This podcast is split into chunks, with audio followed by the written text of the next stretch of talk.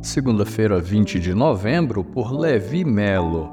Solidão nunca mais. Venham a mim todos que estão cansados e sobrecarregados, e eu lhes darei descanso. Mateus capítulo 11, verso 28.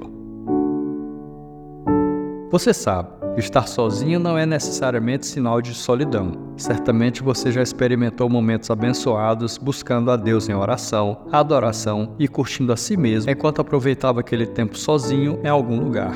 O sentimento de solidão, por outro lado, se caracteriza pelo fato de alguém estar se sentindo sozinho, mesmo estando acompanhado ou rodeado de pessoas. A pessoa se sente desconectada dos outros. Em alguns momentos na vida, dependendo de que tipo de situação estamos vivendo, podemos até nos sentir sozinhos, mas se confiamos nas promessas de Deus para nós, esse sentimento paralisante logo dará lugar à certeza de que, no que depender de Deus, nunca estaremos sozinhos. As promessas do texto em destaque e outras que encontramos na palavra são a garantia de que jamais estamos sozinhos e que Deus nos envolve sempre com sua graça e amor, mesmo quando passamos por situações complicadas ou nos momentos quando não podemos contar com a ajuda das pessoas. Deus é fiel e jamais nos abandonará. Como Jesus prometeu em João 14, 16 a 18, a nossa caminhada não será marcada pela solidão. Antes, contaremos sempre com a companhia do Senhor, que nos ouvirá, protegerá e compartilhará sua alegria conosco.